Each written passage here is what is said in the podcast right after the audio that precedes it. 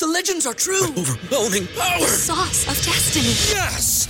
The most legendary sauce has arrived as McDonald's transforms into the anime world of WcDonald's. The greatest flavors unite in all new savory chili WcDonald's sauce to make your 10-piece WcNuggets, fries, and Sprite ultra-powerful. Unlock manga comics with every meal and sit down for a new anime short every week only at WcDonald's. Ba-da-ba-ba-ba, go! And participate in McDonald's for a limited time while supplies last. Hey everyone, this is Chad, checking in from sunny Philippines, the land of 80s karaoke, and you are listening to the Surely You Can't Be Serious podcast.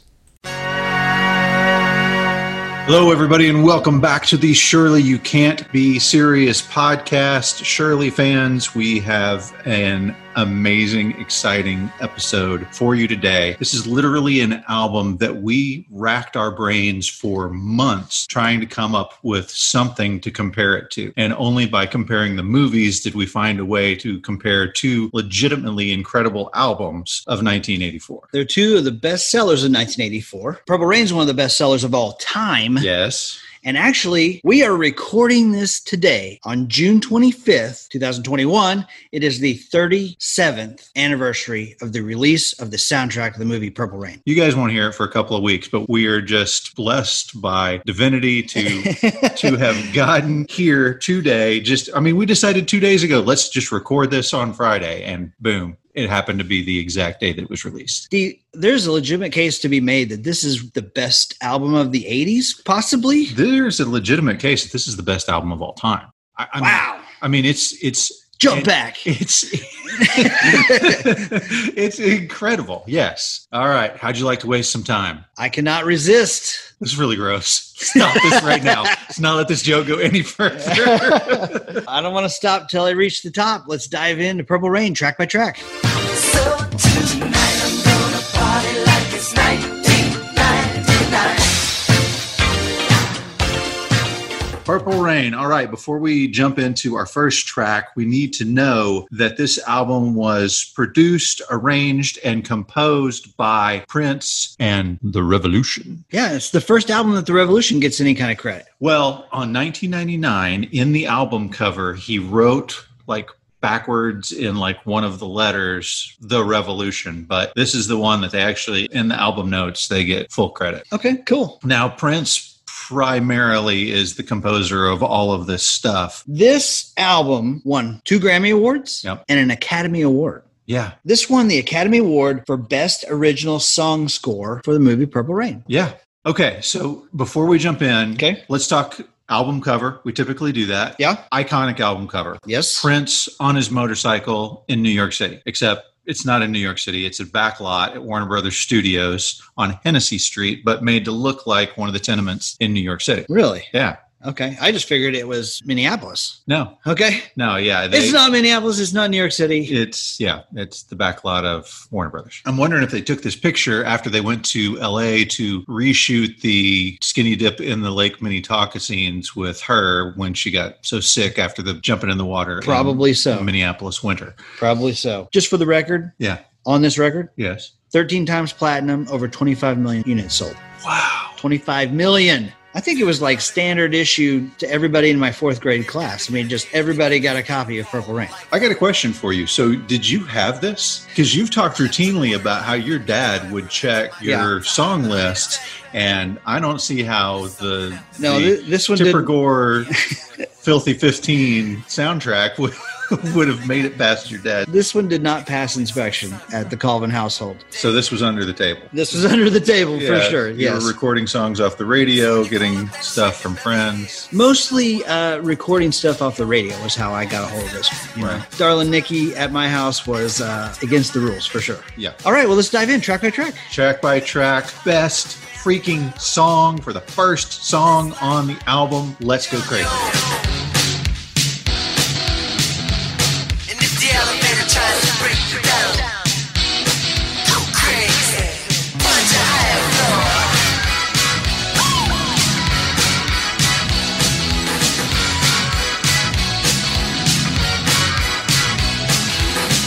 This may be the greatest entry song of any album in the 1980s. The intro to this song is... I'm saying this song, the first track on any album in the 80s. Oh, yeah.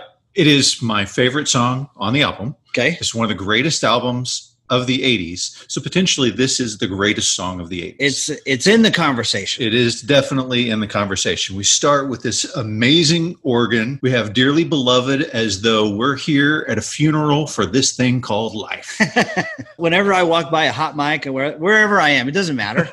I find a hot mic. I don't do check, check, check. I do Dearly Beloved. We are gathered here today. Yeah, it just comes out. Yeah, and you're locked into every word, right? You are wondering what it is he's talking about. I mean, if this is your first time to hear the song, you're like, what is going on here? Yeah. What's on this rock album? And so you're totally bought in, and then the drum comes in just before the organ fades out, and then you get this awesome guitar, power chord. It's incredible. This is an amazing song. And it's about God and the devil of all things. Yeah, let's talk about the Christian overtones to this song.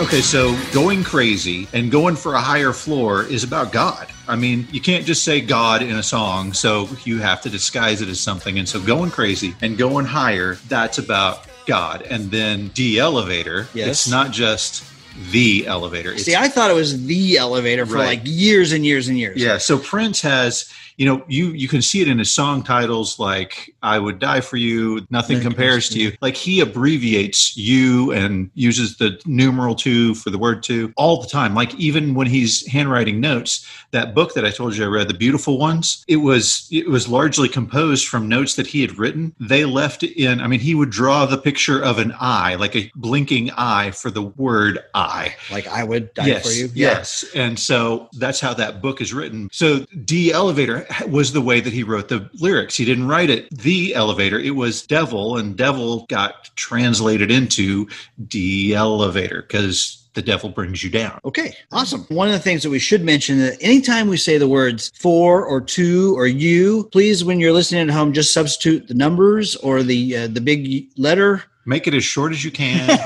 Pretend like your teenager is texting you. Prince set the stage in the early 80s on how to communicate by text. That's good. Okay, so I want to talk about the lyrics on this. This is something I just discovered. Okay. So you have that big intro, the sort of eulogy at the beginning, George Clinton style. Okay. Doctor, everything gonna be all right. Yes. Right. Yeah. But at the very beginning of the song, he says, "I call my old lady for a friendly word. I call my old lady for a friendly word. She picked up the phone, dropped it on the floor." Right? Yes. And in the lyrics, it says, in parentheses, sex was all I heard. He definitely, throughout all of his work, equates sex and God. It's kind of a weird... It is. It's a little bit weird. Yeah. So this song was released July 18th, 1984. Yeah. This is right before the movie is dropped. Yeah. We talked in our preceding episode about how When Doves Cry was blowing the roof off. Yes. He drops this one. Yes. Takes it notches even higher, and it's all right before the movie drops, and definitely helped propel the movie to its success. This reached number one on the Hot 100 September 29th, 1984, the second number one song in a row from this album. Yeah, this one, interesting things happened with Prince's stuff after he passed away. Bruno Mars, do you remember? Did you see the 2017 Grammys? I remember watching them. Like lead out show was Bruno Mars dressed in the old Purple Rain regalia, and he played the song. And I got to say, I was a little nervous when I saw he did a pretty darn good job. Bruno Mars is about the only guy I can think of that could pull it off. Yeah, did it well. It was respectful, well played, well sung. He's a talented guy. But later on, the song was used in a Capital One commercial. And like Prince would never, ever, ever let something like that happen. I mean, you almost couldn't get his music before he passed away. I mean, it wasn't on Spotify. You couldn't get it anywhere. You couldn't get it anywhere. And so it was nice that it was more accessible, like once he passed away, which, you know, I hate to say that, but then to have Capital One, whoever's running the estate that said, okay, Capital One, you can use this song. That was shocking and disheartening about what was being done. Yeah, this song is actually shortened. When you watch the movie, he plays a long version, and it's our intro. You know, we talked about the Godfather scene. Yeah. And you have a part where he kind of does this weird piano thing, you know, and it introduces the characters and all that stuff.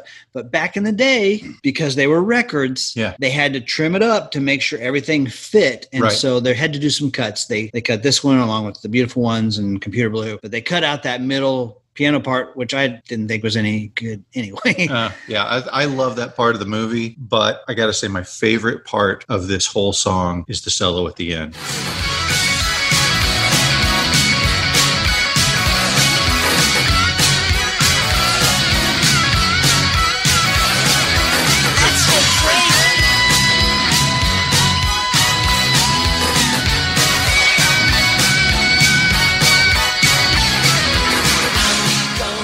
The guitar solo, maybe my favorite guitar solo of all time. He kills it. And he does, like with almost that he does with his whole album, he is merging the psychedelic with this classic blues rock style, and it is fire. You are 100% on the money with that. To me, this is a pop song with awesome guitar. Yes. Similar, I think, in spirit to like Beat It. Yeah, very much. Beat It is a pop song with Eddie Van Halen just shredded. Yes. And from this song, not this song alone, but I mean, just knowing the man, he doesn't come up in the conversation when you're talking about the greatest guitarists of all time, but he probably should. Yeah.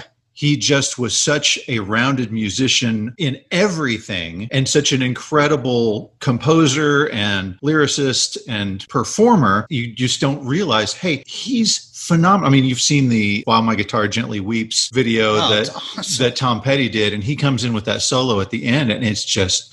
holy cow, he can still just shred away like he's Eddie Van Halen. Like you say, you walk by a mic and you're saying, dearly beloved, if this guitar solo is, I'm going to stop whatever I'm doing. I'm going to get on my knees. I'm going to wail away on the air guitar. So good, man. And the end where it's that, that's like 100 blues songs end that way, but he does something so much more with that end. Oh, it's too good. And too you have good. The big, take me away. Yep. So that blew our doors off. Out of the gate. Fantastic. And then it drops us into this beautiful, soft pop song called Take Me With You.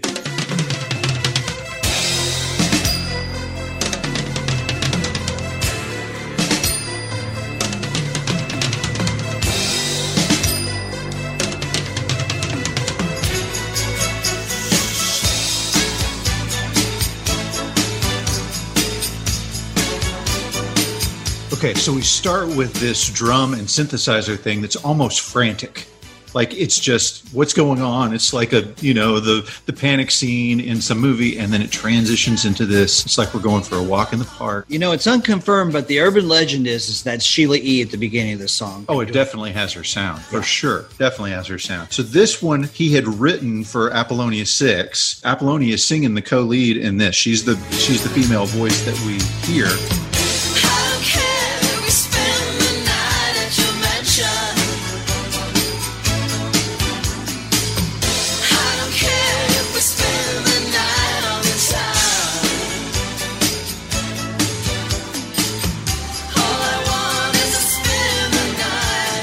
But they didn't put this song in when they first laid these tracks out. They didn't have this song in there, and they had to take it out of the Apollonia 6 album. It's interesting. Albert Magnoli came to Prince and said, hey, we need something to go with the montage of the love scene where the romance is blooming and they're hanging out and they're having fun and they're getting to know each other. And he's like, well, that's great. I've got this song right here. I'm just going to take it right back from Apollonia that was going to go on her album. And he started to pull stuff from her. Yeah. Originally, it was Vanity 6. Yes. And then Apollonia is more of an actress, you know. So from that album... I was thinking about this today. She still sings well. She can sing. She's not going to... I don't know that she's going to be a star singer sometime, but she's not a bad singer. Her album had Manic Monday, The Glamorous Life, and Take Me With You. Yeah. She could have gone a different direction. She could have. That's true. If he didn't take those songs away from her, my gosh. Yes.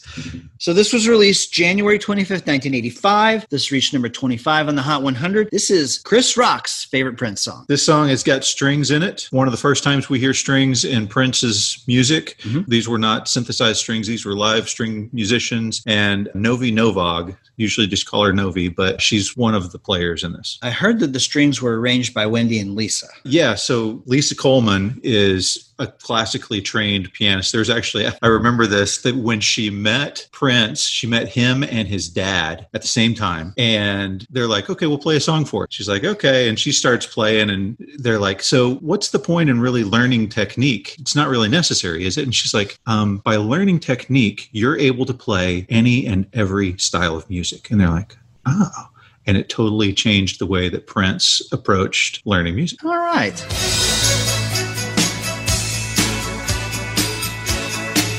Awesome. This little story from The Beautiful Ones. Nice. Yeah. Nice. Okay. All right. We done with this one? Yep. Moving on. All right. Moving on to track number 3. This song is called The Beautiful Ones.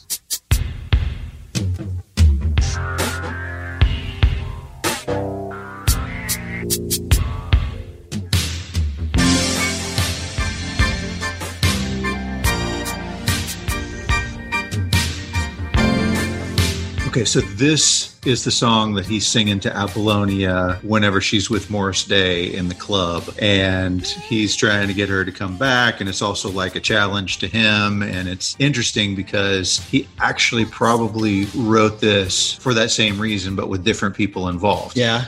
So supposedly this was supposed to be a song written for Susanna Melvoin, who's Wendy's twin sister, right? Right. That was the story for a long time. And she had a boyfriend when they first met. And so maybe it is that kind of thing of leave him, come with me. But in 2015, just a year before he passed, he gave an interview and he said this song was for Vanity. Now, if you know the story of how he met Vanity for the first time, she was with Rick James. Oh. And like, I think it was at the Grammys or something like that. And Rick James comes in with Vanity and, you know, she's just this B-movie actress, but he falls in love with her on sight. And so it's possible that Vanity is the Apollonia and Rick James is the Morris Day. Wow, that's awesome. And interestingly, I'd like to see Dave Chappelle play that whole scenario out because he did both of those guys.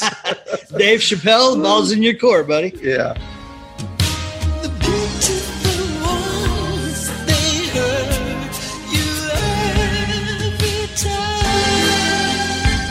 So this song to me is enhanced by the movie. Okay. Oh yeah. Oh, yeah. So the performance that he gives in the movie, like you said, he's singing directly to her heart. Yeah. And it, you know, hits those screams and it's intense at the end and it's emotion and it's, do you want him or do you want me? 'Cause I want you.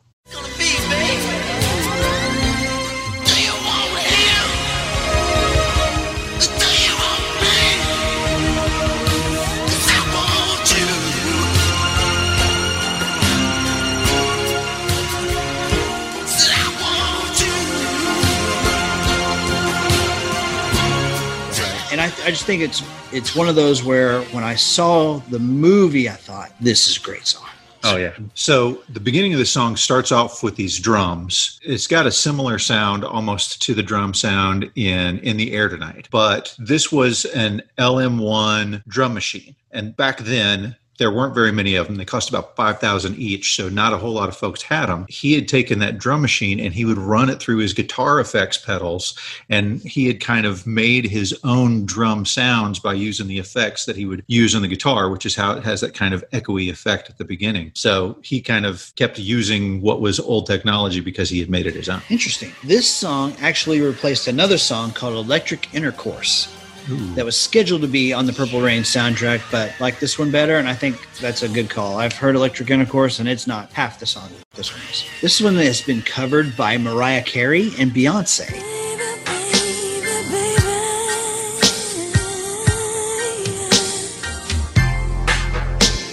Can't you stay with me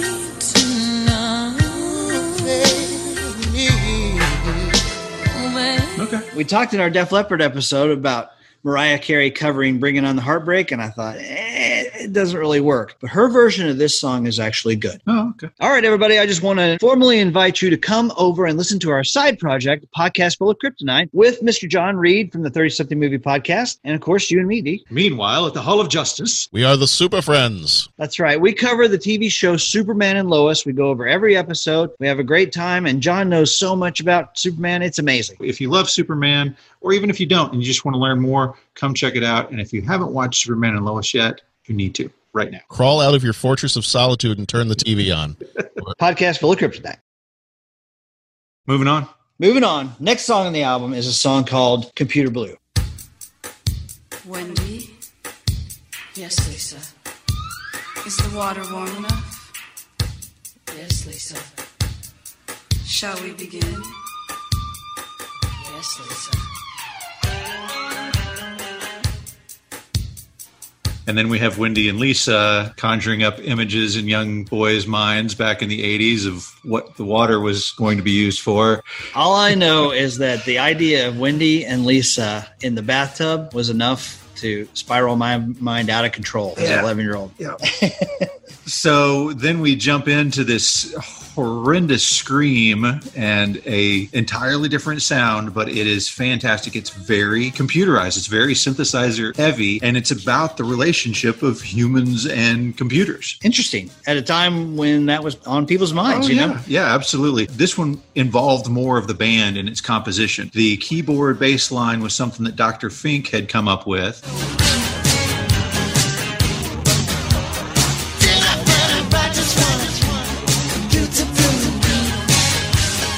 He started playing it at one of their sessions. The band kind of joined in and jammed over it. And Prince was like, I like this. And he, I mean, for what the song became, he brought in the bridge from this song that he had called Father's Song. Yeah. That was written by his dad, John L. Nelson. It was originally a much longer song before they put in When Doves Cry and Take Me With You. We got to listen to the part where he plays on his guitar. Uh-huh. That piano part that his father wrote. Listen to it right here.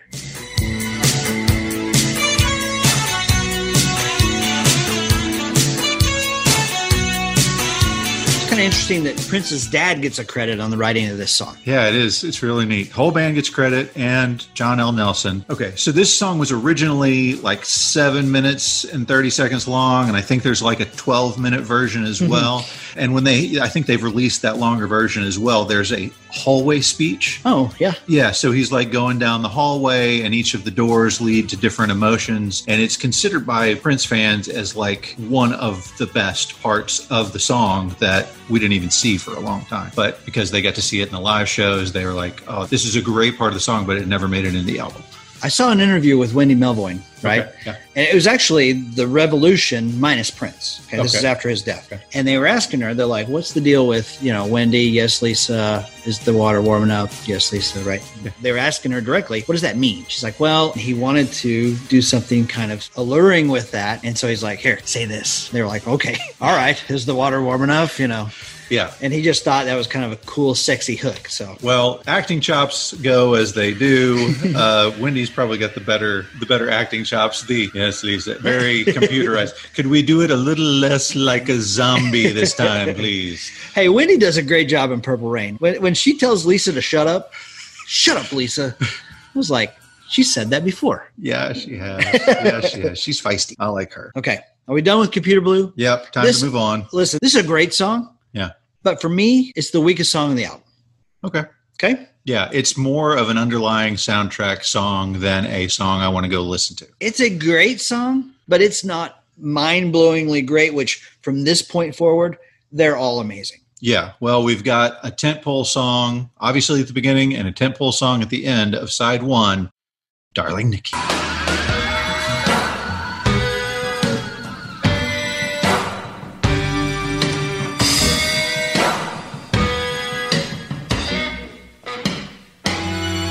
Sorry, Jason, I have to stop this now. You're not allowed to listen to this song. Tipper Gore says, press pause on your tape player, kick it out, and go tell your mom you're grounded. Okay, so Tipper Gore catches her 11-year-old daughter, Karina, listening to this song. And she's like, she doing what with the magazine? I remember hearing that line, and I was like, that sounds painful. You can get paper cuts or something. That's, oh, she's looking at the magazine. Okay. That makes so much more sense. This was the song that led Tipper Gore on her crusade, where she started the Parents Music Resource Center, which ultimately led to parental advisory stickers and a list of songs that you're not allowed to hear. You are exactly right. Let's not gloss over that. Yeah. The reason why we have those parental advisory stickers on every CD now. Yeah. Of course, nobody buys CDs anymore. It's because this song. Yes. So this song wasn't released as a single, but it hit number one on the Filthy 15 chart.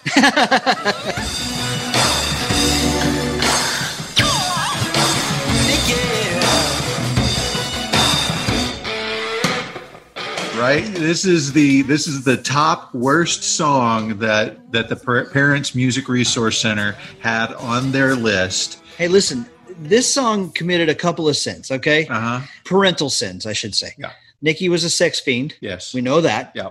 It also had backmasking. Oh, yes. Which was, the devil's work back in the day. Yeah, except that if you actually listen to the backmasking backwards, it says, hello, how are you? Fine, fine, because I know that the Lord is coming soon. Coming soon. Kind of an interesting flip. Yeah, right? I mean, you have Christian overtones on a song called Darlin' Nikki. I told you, man, he equates the two, but thank you, Tipper Gore, for giving us stickers so that we would know what the album was we wanted to buy when we were teenagers. That's right. We talked about the Filthy 15 back when we did AC/DC and their song, Let Me Put My Love Into You. Yeah.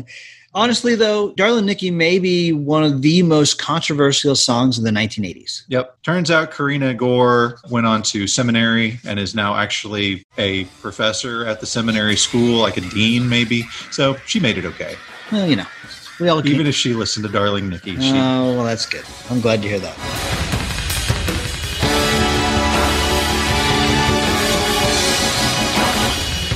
In 2001, when Prince got serious about his Jehovah's Witness faith, he moved away from songs like this, and this one in particular. Yeah. He would not play this one live. Right. And in fact, I listened to a guy, and he went to a Prince concert, and Prince started the song, and everybody's like, here it is. And he's like, no, I can't. I'm not going to play that one for you. Oh, man. He stopped playing, put it on the shelf. Yep. For 6 years. Played it again in 2007. Welcome back. Okay. All right. Sounds good. Time to hit stop on your tape player. Kick it out. Flip it over. Side 2 for Purple Rain. This song is When Doves Cry.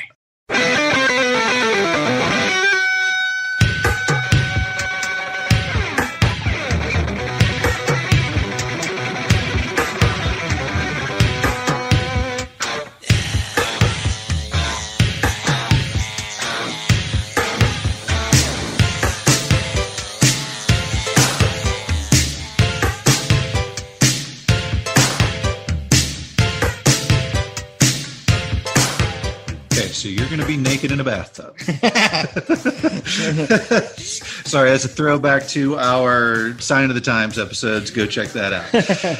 Another amazing song. The guitar at the beginning of this gives me chills. So this one, do you know how this came about? Tell me.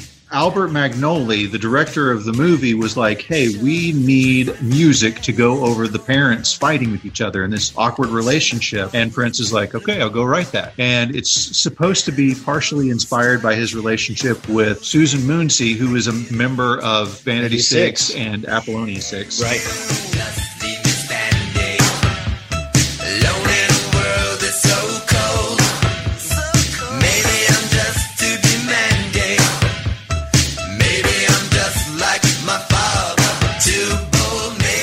Out the leads, and it's the same girl. By the way, why 6? There's 3 girls. I don't know. I can think of just a few things that there's 6 of, and they were prominently displayed in the live show.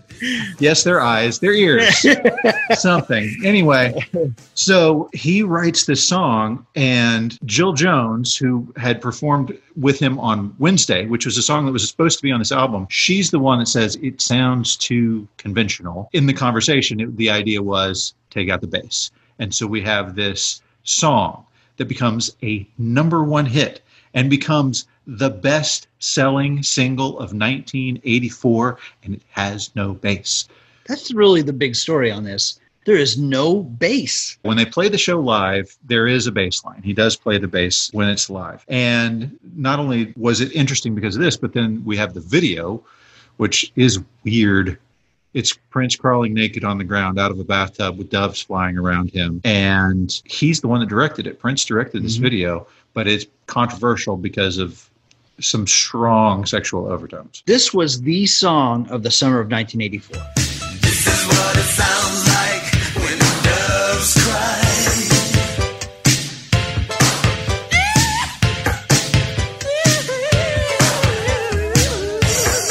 We talked in our Huey Lewis episode where I'm like, you know, If This Was It was like huge for me the summer of 84. Yeah. But this song reached number one on July 7th, 1984 and was number one for 5 weeks. It owned that summer. And it was on my local radio station. They played it every hour. Is it a pop song? Is it a guitar song? Is it both? Is it something we've never heard before? It's amazing. It's incredible. So because this came along later on, because the request for the song came later on, this one that was not performed by The Revolution for the album. This was all Prince. Wrote it, played every instrument on it. Yeah, he had actually finished the soundtrack. I think they may have even started the initial pressings of it. Mm-hmm.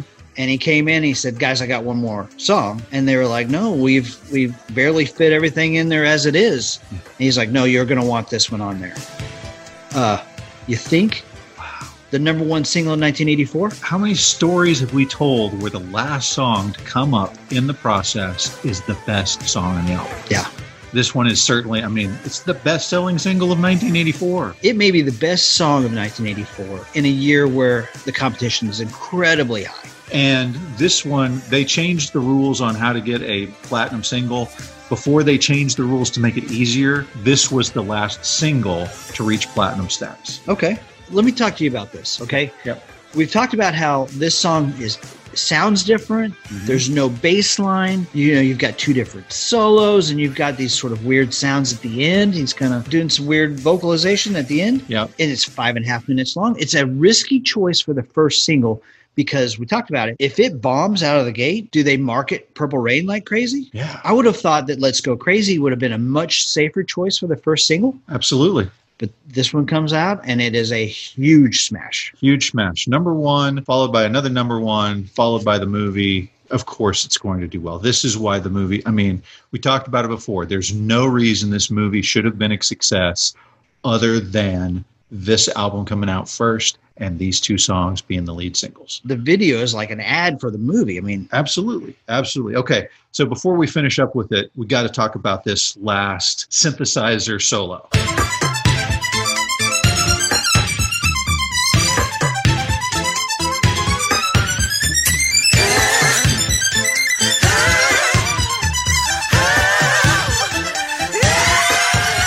Okay, so as I mentioned, Prince did all of the instrumentation on this, right?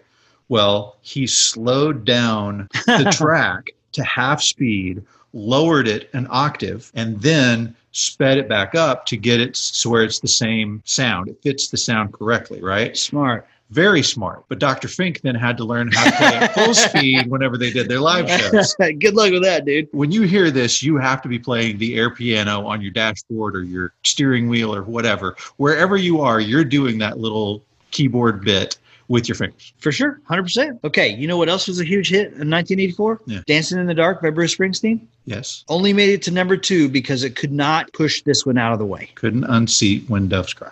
I hate to leave it. It literally may be the best song in the 1980s. It really is. But the good news is the next song is I Would Die For You.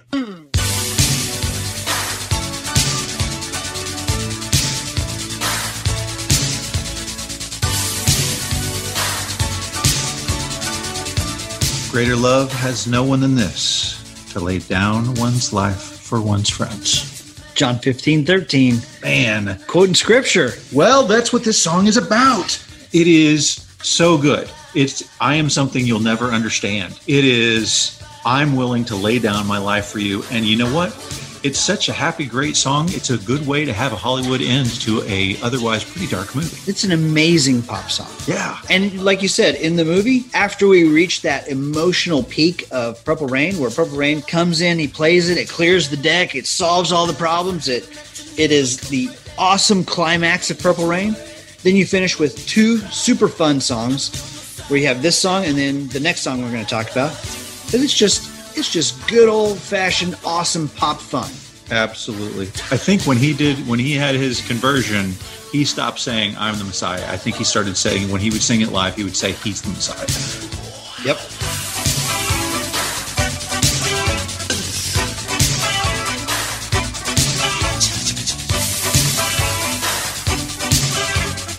This song was released November 24th, 1984. This reached number 8 on the Hot 100. How did this song only get to number 8? Another top 10 hit. But it should be, closer to number 1 than 8. It's pop gold. So the B-side on this one was a song called Another Lonely Christmas. It is a much downer song than this song. This is happy-go-lucky. The other side's about a guy spending Christmas alone because his significant other died on Christmas Day the year before. It's tragic. Well, I'll tell you this. Some people open presents on Christmas. Other people open their wrists. Okay, gremlins. So that's how I found out there was no Santa Claus. Flashback to our Gremlins episode. We got Sheila E. on this one. Yeah. Sheila E. becoming a prominent member of Prince's entourage. When they would do this tour, Sheila E. was a part of the show, and she would come back out for this song and play the drums, and they would sing it together on the song. It's a great song. Yeah.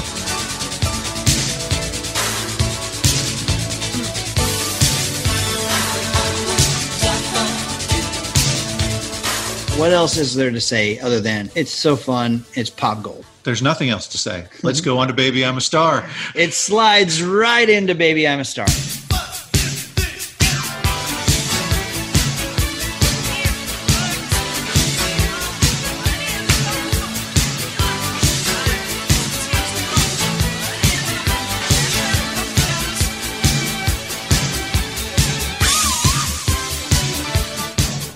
Okay, so does the beginning part of this song make you think of the scene in Batman where Jack Nicholson is dancing around? Yes, the Joker parade scene. There is a reason for that, right? This is the song that was supposed to be in that scene. And it was just going to be the only Prince song in the soundtrack, but then Prince got signed on to do the entire soundtrack. That's awesome. And so he said, we're going to take that song out and we're going to put in a song called 200 Balloons. And they went, can we go back to the other song? He's like, okay, wait, I'm sorry. We won't do 200 Balloons, but I've got another song that's much closer to Baby I'm a Star, and the song is called Trust, and we can play that right here. You see how close it is.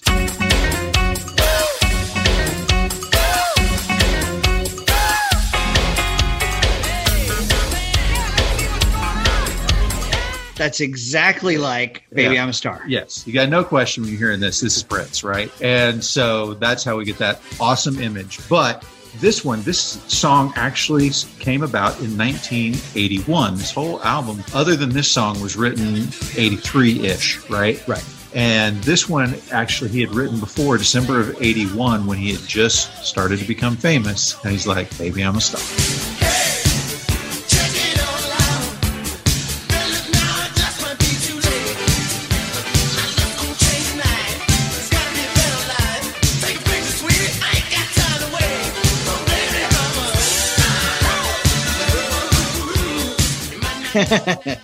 That's great. And your Batman ref is awesome. Why didn't somebody tell me he's got one of those things?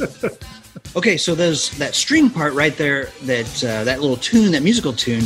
It reminds me a lot of Raspberry Beret. Yeah, it's the same. You got, again, I mentioned her before. This is Novi Novog. She's the one playing the strings on this, arranged by Wendy and Lisa. Right. You get the same sound, same string sound when you have Raspberry Beret. That's why they sound the same. When Novi came in to record this, this is like completely the opposite of what I would expect from Prince. But she came in and she was like, okay, I'm going to try it out. She plays it and she's like, okay, I think I've got it. He's like, nope, that's good. She's like, no, I can do it better than that. He's like, no, I really like the energy that you had on that one. I don't want to use anything else. And she's like, okay. Thanks. I guess I'll knock off early then. Yeah.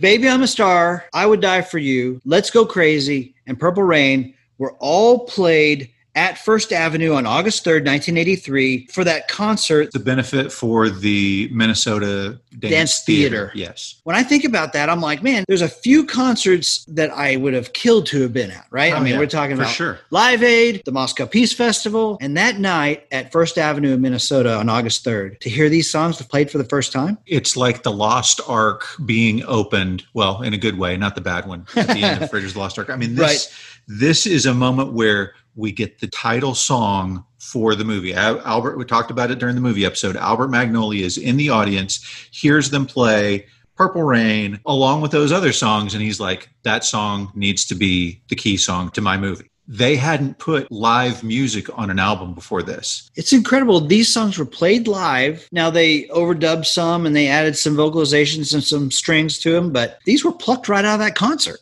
Yeah. Yeah. This song almost always follows I Would Die For You whenever they play it live. They blend together perfectly. It's kind of like We Will Rock You and We Are the Champions. You got to hear these two songs. You play one you get the other. You got to have the other. They're a pair. All right. You done with this one? We ready to tackle this beast? This, talk about saving the best for last, man. This is so good. I never meant to call you when you felt wrong.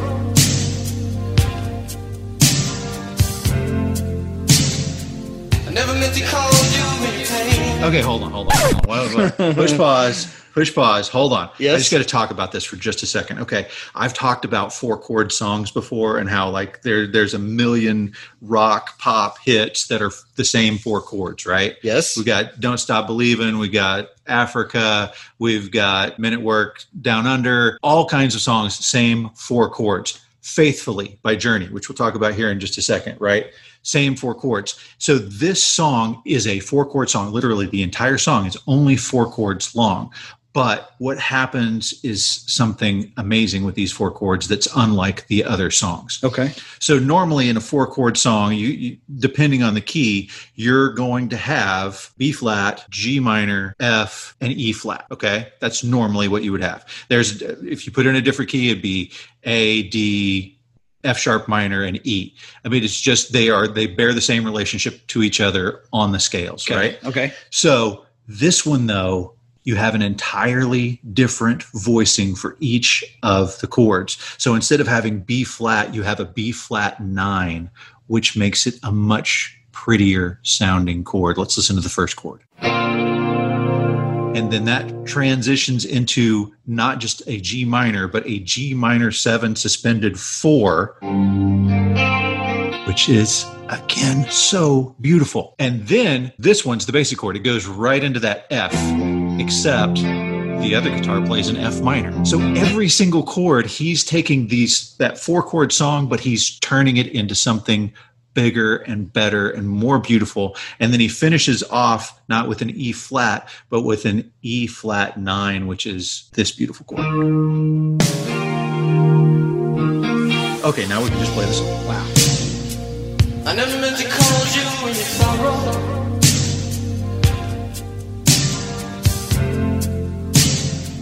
Never meant to call you any pain.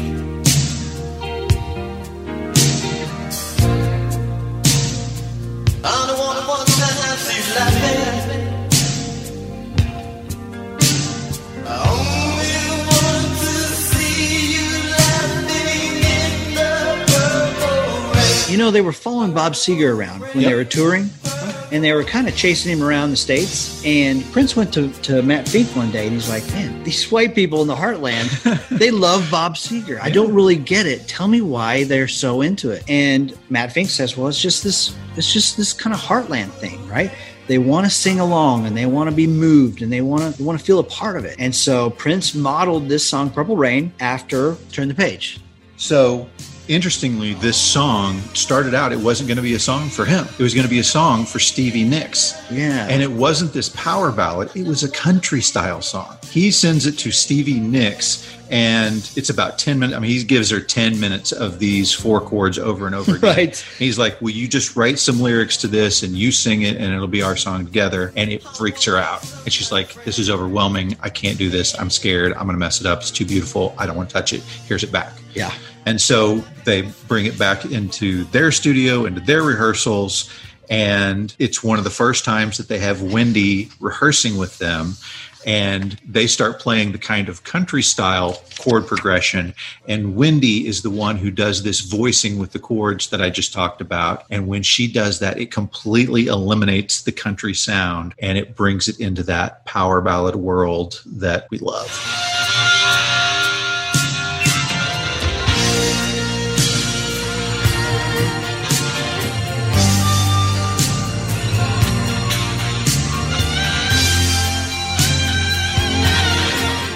You know, when you're talking about Stevie Nicks, she gave it back to him and said, basically, like you said, it's too epic, it's too grand, I can't handle it. But she also added, it was an olive branch of him giving me that cassette, which was huge, but I think he would have liked to have had a romance with me as well. Well, she is Stevie Nicks. That is shocking. Well, not really.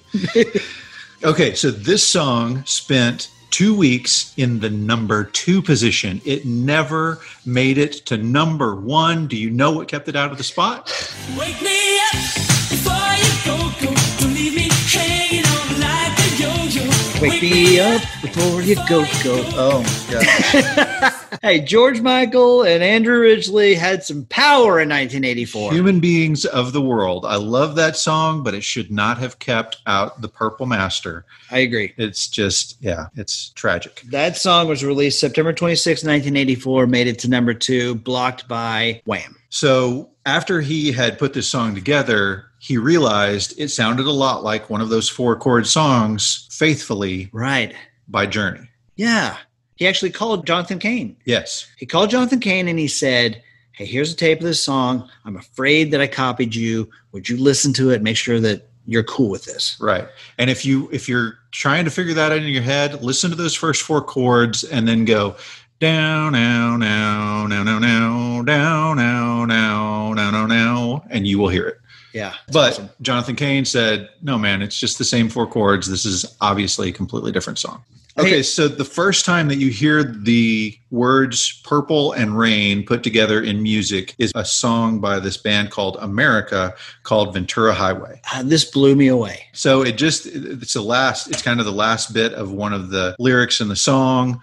Prince takes it and obviously makes it his own. Do you know what Purple Rain is? Do you know what it's supposed to be? Yeah, I mean, I read this where it's talking about you have a blue sky and you've got blood in the sky and therefore you have purple rain. Right. Which for me, that was a little bit of a revelation. I remember the lyrics from 1999 where he's talking about the sky was all purple. There were people running everywhere.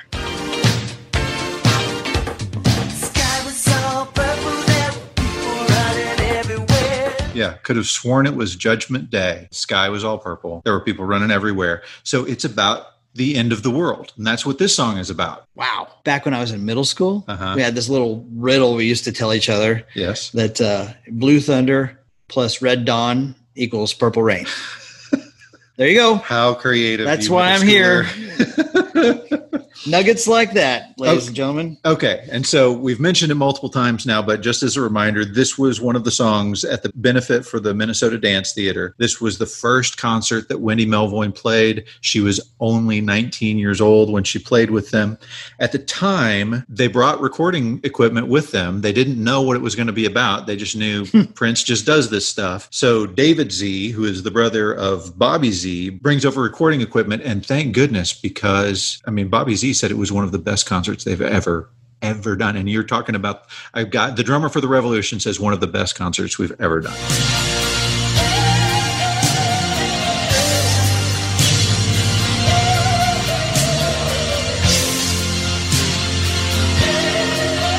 So glad that they had the foresight to do that. He's got a huge, Prince is not what I would describe as a great singer. Like he does, his voice is good and it's enjoyable to listen to him.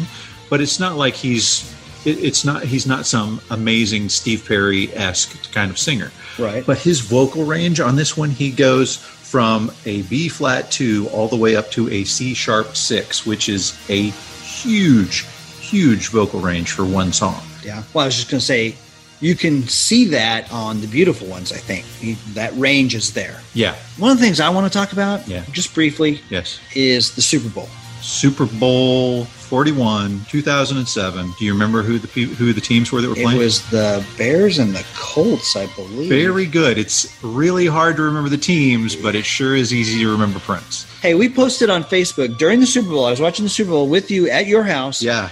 And I just threw it out there, and I'm like, we're watching the Super Bowl performance. I'm like, what are we watching here, you know? Right. So I threw it out there on our Facebook page, and I said, dig, if you will, a picture of the world's best Super Bowl performer ever. And the response was unanimous and overwhelming. Thank you all of our Facebook friends. It blew up. But it was, again, this magical moment. Like that concert was a magical moment. The halftime show was a magical moment because he goes through these songs. He had played Baby I'm a Star, and the last song that he plays is Purple Rain. And lo and behold, it starts to rain on the concert, and there are purple lights making the rain purple. I mean, you can't get any more religious experience than that. It was fantastic. Yeah, amazing. Moment of silence for Prince's Super Bowl performance. Tragically, this is also the last song he ever performed live. He performed this April 14th, 2016, 1 week before he died. Is that right? Yep.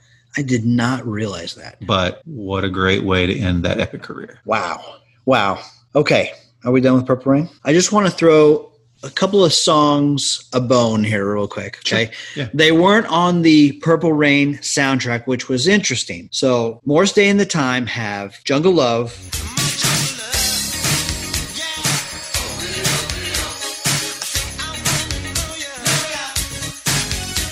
Yeah. And The Bird.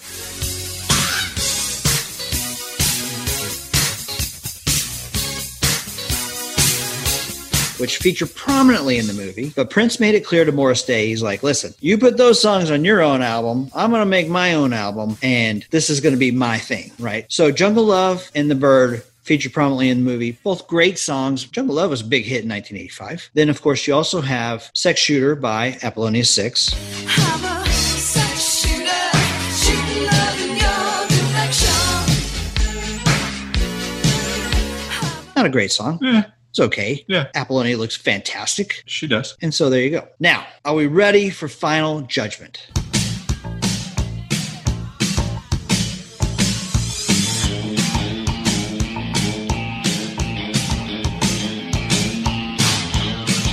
Purple Rain. It is Judgment Day.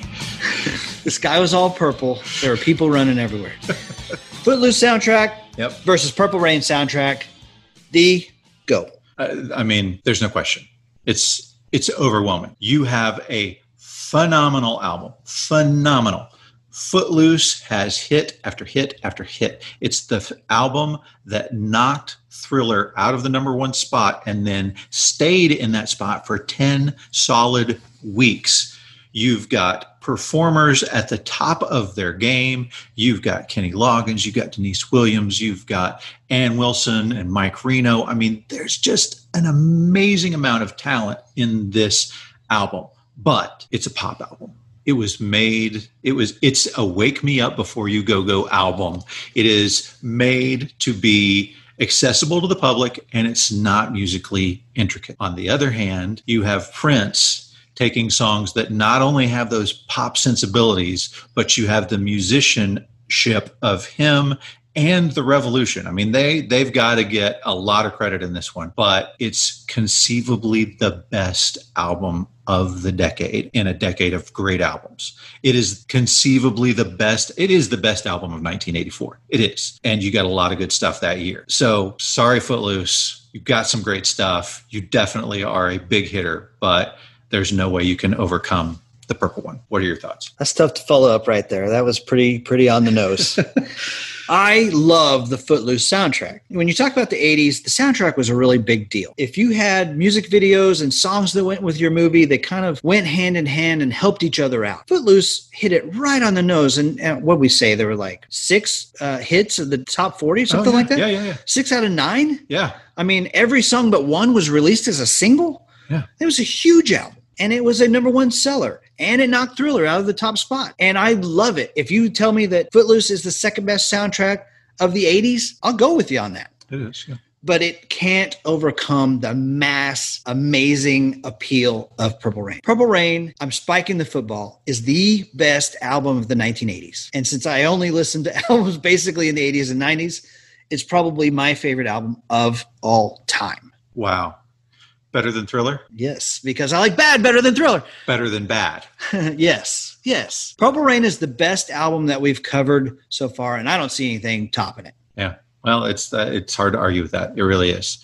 And we mention this frequently. We've got a lot of Ready Player One fans. You still haven't read Ready Player Two yet. I have, but I will just say Prince and the afterworld is a major faceted part of this book. You've got to go read it. Awesome. Awesome. Hey, you know what? We really didn't do Judgment Day on movies. Yeah. That's what we got to do next is okay. So we are obviously both on the same page. Purple Rain, far and away, the better album. Yes. Footloose or Purple Rain, movie wise, you go first. Okay. All right. Now listen, fully admitting that I am born and raised in Oklahoma, so there is a soft spot in my heart for stories that are born here. Elmore City is right down the road from where we're recording right now. Say a thank you again to Arlen for all of those incredible stories. Arlen, those were fantastic stories. Yeah. So I love the movie Footloose probably more than the average Joe on the street. With that said, the movie Footloose, the cast alone is amazing. I mean, John Lithgow,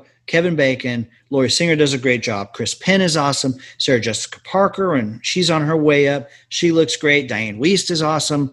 The Kid Sleeping in Church is awesome. Purple Rain is a movie held up by the songs. Now, you have Prince at the height of his powers performing amazingly, and Apollonia is gorgeous. But this is propped up by the songs.